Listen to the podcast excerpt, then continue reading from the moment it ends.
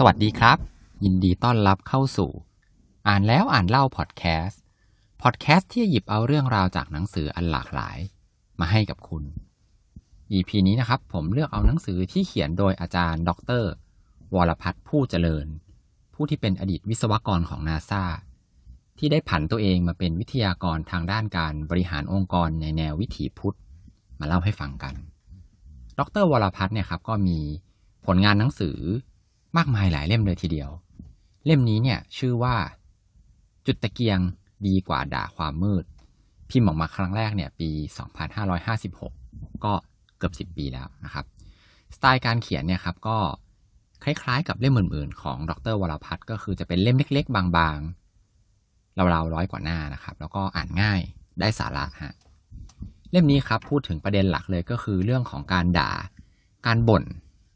ว่า บ่นไปหรือด่าไปเนี่ย ก็ไม่ได้ช่วยอะไรให้มันดีขึ้นมาเลย ให้เราเนี่ย หันมาจุดตะเกียงกันดีกว่า ทีนี้การจุดตะเกียงคืออะไรครับ แล้วทำอย่างไร แล้วอะไรที่ถือว่าเป็นความมืด ตามผมมาเลยดีกว่านะครับ เดี๋ยวเรามาฟังไปพร้อม ๆ กันเลย ตัวอย่างแรกครับ อาจารย์ ดรวรพัฒน์เนี่ยเขาสมมุติขึ้นมาว่า ถ้าเกิดว่าคุณเนี่ยได้ไปออกเดทกับหนุ่มคนหนึ่งพอคุณไปกันปุ๊บแล้วไปถึงร้านอาหารเนี่ย เขาก็เริ่มบ่นเลยตั้งแต่ที่จอดรถไม่มี บอยเนี่ยเสิร์ฟอาหารท่าทางเนี่ยดูไม่ถูกต้อง อาหารก็ไม่อร่อย รสชาติอาหารเนี่ยก็ขาดหวาน ขาดเปรี้ยว ขาดเค็ม ขาดเผ็ด บริการก็ไม่ดี แต่พอคุณเนี่ยไปว่าว่าเขาขี้บ่นเนี่ยเขากลับบอกว่าเขาไม่ได้บ่นแต่เขาทำไปเพื่อความถูกต้องต่างหาก คุณผู้ฟังจะคิดยังไงครับ ระหว่าง อย่างแรกก็คือ ชอบจังเลยคนนี้มีความคิดเป็นตัวของตัวเองดี หรือว่าเฮ้อเราไม่น่ามากับผู้ชายคนนี้เลย ถ้าเกิดว่าคุณผู้ฟังเป็นคนที่เลือกแบบหลังนะครับ ก็แสดงว่าคุณเนี่ยครับ ไม่ได้ชอบคนที่เอาแต่ด่าความมืดครับ ทีนี้แล้วตัวคุณเองล่ะครับ มีนิสัยชอบด่าความมืดบ้างหรือเปล่าครับ ลองถามตัวเองดูนะฮะทีนี้ครับ ดรวรพัฒน์เนี่ยครับเขาก็ แนะนำว่าให้เราลองเปลี่ยนแปลงตัวเองใหม่ดู ถ้าเกิดว่าคุณเนี่ยเป็นคนที่ชอบด่าความมืด ลองหันมาจุดตะเกียงกันดีกว่า ดีกว่าไปนั่งด่าความมืดเนี่ยกันเยอะเลย แล้วอะไรคือการจุดตะเกียงครับ สรุปง่ายๆนะครับก็คือ 1. ให้คิดบวกให้เป็น มองหาข้อดีในเหตุการณ์ที่หลาย ๆ ต่างๆ ข้อ 2. ลงมือทำอะไรดีๆ ของเราไป การทำดีเนี่ย เป็นการ จุดประกายดีกว่ามานั่งบน่นบ่นว่าอะไรไม่ดีนะครับ อะไรที่มันไม่ดีเนี่ย ก็ให้คนที่เขามีหน้าที่เนี่ยเขาจัดการของเขาไป เราทำหน้าที่ของเราให้ดีที่สุดก็พอครับ 3. เมื่อท้อก็ต้องปลุกกำลังใจกันบ้าง ปลุกสติด้วยนะครับ เพราะมันเป็นของคู่กัน 4. ครับ ให้ตั้งสติแล้วก็ทำใจให้สงบ เพราะว่าสติมาปัญญาจะเกิดครับ ทีนี้ครับ เริ่มต้นยังไงดีครับ ก็ดรวรพัฒน์ก็แนะนำว่าให้เริ่มต้นที่ตัวเราเองก่อนเลยเนี่ยแหละครับ ดีที่สุด ลองนึกดูครับว่า เวลาที่เรือเนี่ยกำลังจะล่ม จะให้เราเนี่ยกอดคอกันตายพร้อมกัน หรือว่าจะให้ผมเนี่ยว่ายน้ำเร็วๆเพื่อที่จะไปเข้าฝั่ง แล้วเอาเชือกของเราเนี่ย ไปผูกกับหลักให้อะไรดีกว่ากันครับเนี่ยก็คือเป็นการที่เปรียบเทียบนะครับว่า ให้เราช่วยตัวเองก่อน แล้วเราจะได้ไปช่วยคนอื่นได้ การที่เราเนี่ยช่วยตัวเองให้จริงๆ ไม่ได้เป็นการช่วยหรอกครับ เรียกว่าการปรับเปลี่ยนนิสัยกันดีกว่านะครับ เราปรับเปลี่ยนนิสัยตัวเองได้ แล้วค่อยขยายผลออกไปเป็นคนอื่นนะครับ ข้อแนะนำถัดมาครับก็คือ อาจารย์ดรวรพัฒน์บอกว่า ให้คิดว่าสิ่งที่ผ่านไปแล้วเนี่ยดีหมด สิ่งที่กำลังจะมาเนี่ยดีกว่า และสิ่งที่อยู่ตรงหน้าดีที่สุด อันนี้ครับก็คือเขาหมายถึงว่าเราเนี่ยในเมื่อเราไม่สามารถที่จะกลับไปแก้ไขอดีตได้บ่นด่าไปก็ไรประโยชน์นะครับ ให้เรามาทำเวลานี้ให้ดีที่สุดดีกว่าแล้ว เดี๋ยวในอนาคตมันก็จะดียิ่งยิ่งขึ้นไปนะครับ หัวข้อถัดมาครับ ดรวรพัฒน์แนะนำว่าให้วิจัยมนุษย์ให้ลึกซึ้งครับ ให้มีแนวคิดแบบนี้ครับก็คือ เวลาที่เราเนี่ยไปเจอคนไม่ดีนะครับ ให้เราเนี่ยถือว่าเป็นโอกาสที่ดีเลย ที่จะได้วิจัยปมในตัวของคนคนนั้นครับ ว่าตัวของคนเหล่านี้เขาเคยผ่านสิ่งเลวร้ายอะไรมา ดีกว่าแบบไปบ่นไปด่าเขานะฮะแล้วด็อกเตอร์ยังพูดอีกครับว่าคนที่ติดดีเนี่ยน่ากลัวกว่าคนนิสัยร้ายเสียอีก เพราะว่าคนที่ติดดีเนี่ย มักจะใช้สิ่งที่เรียกว่านามแห่งความดีเนี่ย ไปเที่ยวตัดสินคนอื่นว่าคนอื่นเนี่ยไม่ดีอย่างงู้นไม่ดีอย่างนี้นะฮะก็อย่าไปทำตัวเป็นคนที่ติดดีครับ ข้อแนะนำถัดมาครับ ถ้าเกิดว่าเป็นหน้าที่เนี่ย ให้ด่าได้เลยนะฮะก็คือ คนที่มีหน้าที่ด่าก็ต้องด่าครับเขาเนี่ยจ้างคุณมาจัดการ ลูกน้องทำงานแย่หัวหน้าด่าได้ ครูว่าลูกศิษย์ได้ พ่อแม่บ่นหรือว่าด่าลูกได้ ใครมีหน้าที่ด่าให้ด่าได้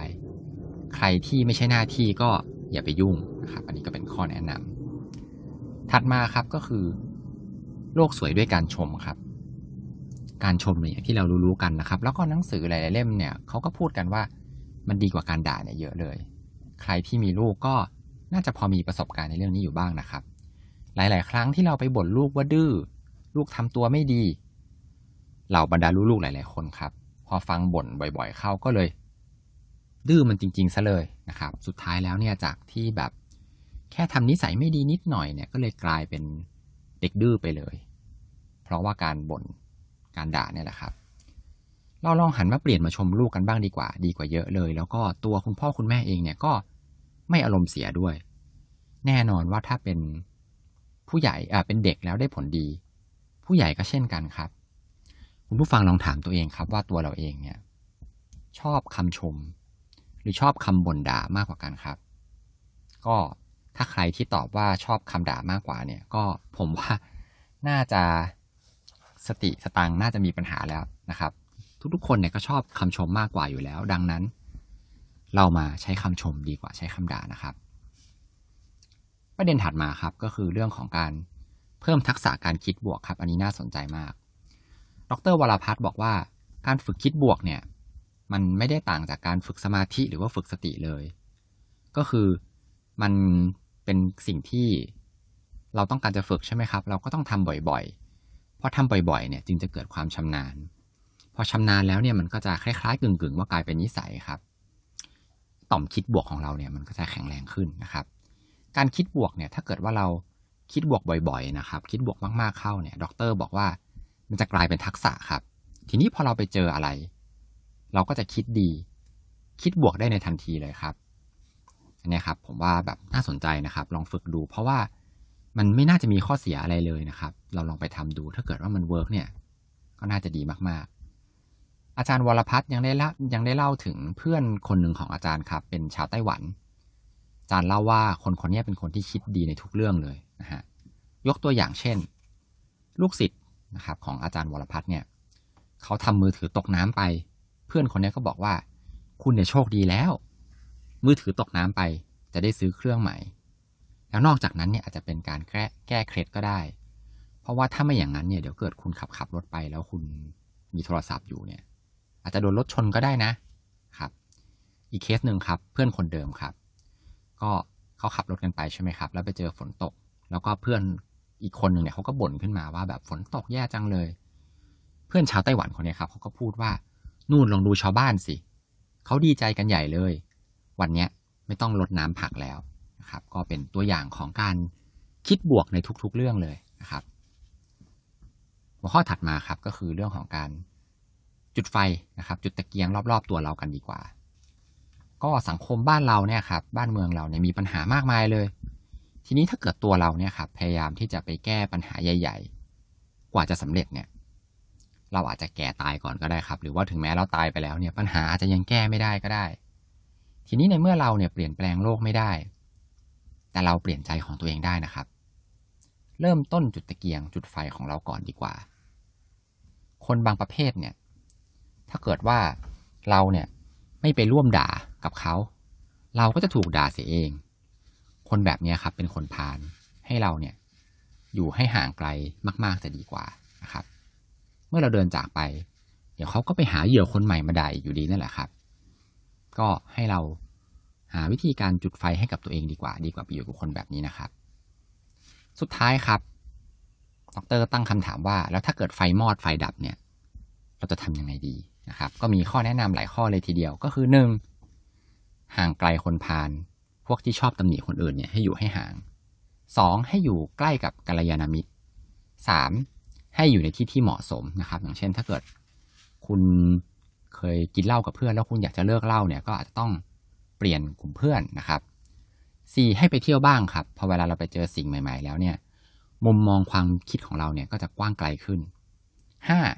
ไปหาทักษะใหม่ๆหกให้ออกกำลังกายครับเจ็ดให้ลองทำจิตอาสาดูอันนี้ข้อนี้ผมว่า อันนี้น่าจะเวิร์กมากกว่าข้ออื่นเลยนะครับ การที่แบบไปทำจิตอาสาแล้วเนี่ยเราก็จะมี จิตใจมีอารมณ์ที่เปลี่ยนไปนะครับ เยอะมากๆแปดครับอยู่กับธรรมชาติเก้าให้ดูแลคุณพ่อคุณแม่และสิบทานศีลแล้วก็ภาวนาเนี่ยให้รักษาไว้ให้มั่น สุดท้ายเลยนะครับ ก็ด็อกเตอร์เนี่ยฝากเอาไว้ว่า ถึงแม้ทำดีจะไม่ได้ดี แต่ทำดีแล้วได้ทำครับ